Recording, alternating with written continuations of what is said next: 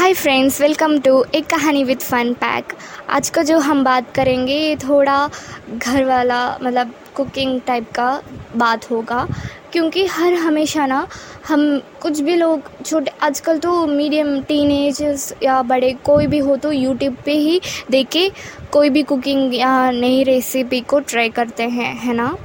ऐसे ही कुछ भी ट्राई करते हैं कोई भी रेसिपी को ट्राई करने से यूट्यूब पे देखते हैं तो हर हमेशा वो लोग तो कितना मिर्च और नमक जो हम इस्तेमाल करते हैं, आपका हिसाब से जितना आपको चाहिए उतना आप डाल लीजिए, ऐसे कहते हैं। उसी का या जो मेशरमेंट पता नहीं है ना, इसी का जो वजह से ही वो यूट्यूब ही जाके देखते हैं तो उन उन लोगों भी ऐसे ही कह देते हैं कि आपके जितना अंदाज़ है उतना डाल दीजिए। अंदाज़ पे ही तो गड़बड़ हो जाता है है ना? इसी वजह से ना कितना प्रॉब्लम होता है। मगर इसका एक सोल्यूशन भी आजकल आया है। क्योंकि ना, मैंने एक टीवी पर एक देखा था। उस पर जो आजकल उसका जो मिशे, जो मिर्च, नमक, क्या कुछ भी वो जो मसाला होता है ना, उसको डालने के लिए एक मशीन है। मैंने देखा था। उसको उसका नाम मुझे याद नहीं है।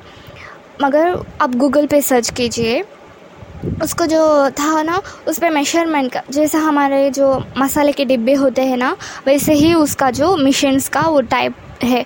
उस मसाले के डिब्बे जैसे ही वो राउंड रहता है और उस पर हर तरीका मसाला उस पर हम डाल सकते हैं। और हम जो भी कुक करते हैं ना, उसका जो हम पैन यूज़ करते हैं तो उसका पैन का जो उस पर उसका जो उस पर एक होल होता है, उस पर सीधे रख दे दो पैन को।